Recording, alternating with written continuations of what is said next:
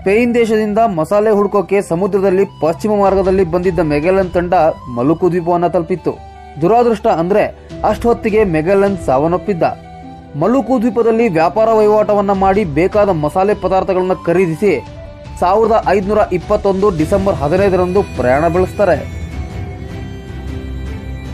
ಇದ್ದಕ್ಕಿದ್ದ ಹಾಗೆ ಟ್ರಿನಿಡಾಡ್ ಹಡಗು ಸೋರೋದಕ್ಕೆ ಶುರುವಾಗುತ್ತೆ. ಸೋರಿಕೆಯ ಮೂಲ ಪತ್ತೆ ಹಚ್ಚುವುದರಲ್ಲಿ ಕೊಂಚ ವಿಫಲರಾಗ್ತಾರೆ. ಹೀಗಾಗಿ ಟ್ರಿನಿಡಾಡ್ ಹಡಗನ್ನ ಪರಿಶೀಲನೆ ಮಾಡಿ ಸರಿಪಡಿಸಿಕೊಂಡು ನಿಧಾನ ಬರಲಿ ಅಂತ ವಿಕ್ಟೋರಿಯಾ ತಂಡ ಪ್ರಯಾಣ ಬೆಳೆಸೋ ನಿರ್ಧಾರ ಮಾಡ್ತಾರೆ. ಜಾನ್ ಸೆಬಾಸ್ಟಿನ್ ಎಲ್ಕ್ಯಾನೋ ನೇತೃತ್ವದ ಐವತ್ತೈದು ಸಿಬ್ಬಂದಿಗಳನ್ನು ಒಳಗೊಂಡ ವಿಕ್ಟೋರಿಯಾ ತಂಡ ಪೂರ್ವ ದಿಕ್ಕಿನಲ್ಲಿ ಇದ್ದ ಅನಾನುಕೂಲಗಳ ಬಗ್ಗೆ ಯೋಚಿಸಿ ಸಾವಿರದ ಐದುನೂರ ಇಪ್ಪತ್ತೊಂದು ಡಿಸೆಂಬರ್ ಇಪ್ಪತ್ತೊಂದರಂದು ಪಶ್ಚಿಮ ದಿಕ್ಕಿನಲ್ಲಿ ಪ್ರಯಾಣ ಬೆಳೆಸ್ತಾರೆ.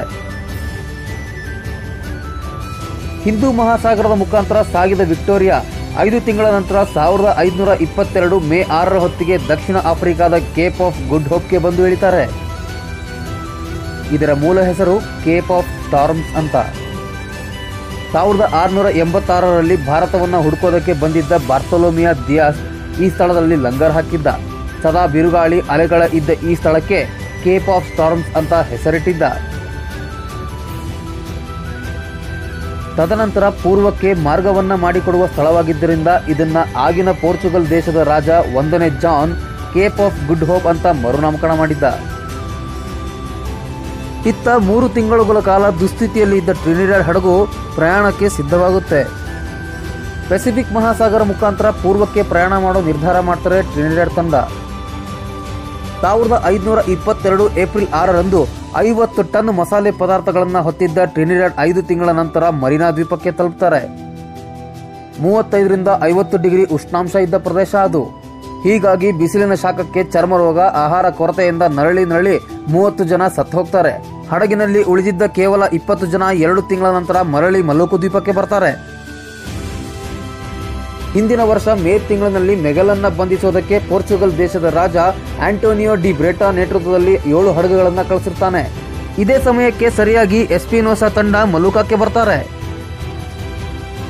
ಎಸ್ಪಿನೋಸಾ ಆಂಟೋನಿಯೋಗೆ ಸರಬರಾಜು ಮಾಡೋದಕ್ಕೆ ಪತ್ರ ಬರೀತಾನೆ. ವಿಷಯ ತಿಳಿದ ಆಂಟೋನಿಯಾ ಐವತ್ತು ಜನರ ತಂಡನ್ನು ಕಳಿಸಿ ಟ್ರಿನಿಡಾದಲ್ಲಿ ಇದ್ದ ಎಲ್ಲರನ್ನೂ ಸೆರೆ ಹಿಡಿತಾನೆ.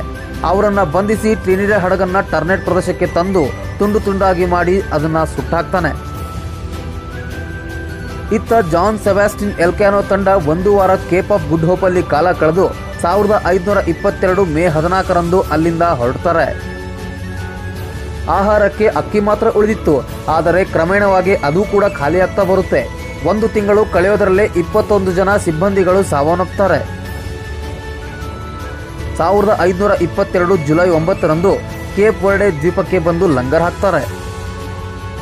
ಅದು ಪೋರ್ಚುಗೀಸರ ಆಡಳಿತದಲ್ಲಿ ಇದ್ದ ಪ್ರದೇಶ. ಆಹಾರವನ್ನ ಸರಬರಾಜು ಮಾಡುವ ಸಮಯದಲ್ಲಿ ವಿಕ್ಟೋರಿಯಾದಿಂದ ಹದಿಮೂರು ಜನರನ್ನ ಬಂಧಿಸಲಾಗುತ್ತೆ.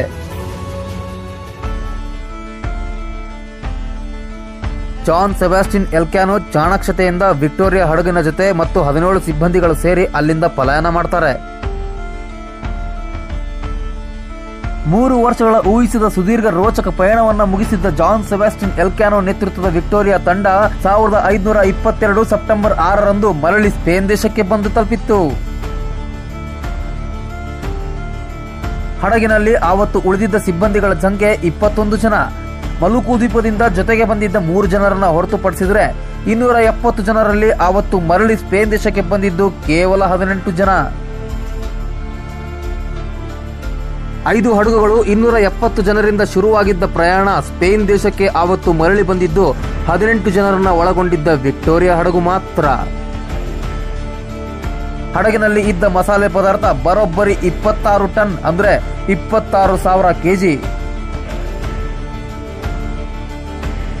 ಮೆಗಲನ್ ದಂಡಯಾತ್ರೆಯನ್ನ ಪೂರ್ಣವಾಗಿ ಮುಗಿಸಿದ ಜಾನ್ ಸೆಬಾಸ್ಟಿನ್ ಎಲ್ಕ್ಯಾನೋ ಸಮುದ್ರ ಮಾರ್ಗದಲ್ಲಿ ಇಡೀ ಭೂಮಿಯನ್ನ ಪರ್ಯಟನೆ ಮಾಡಿದ ಕೀರ್ತಿಗೆ ಪಾತ್ರನಾಗ್ತಾನೆ.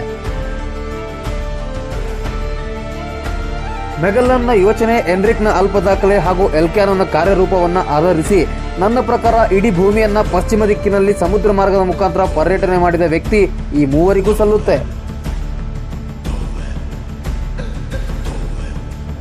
ಈ ಹದಿನೆಂಟು ಜನರಷ್ಟೇ ಅಲ್ಲದೆ ಮತ್ತೆ ಹದಿನೆಂಟು ಜನ ಕೂಡ ಬರ್ತಾರೆ.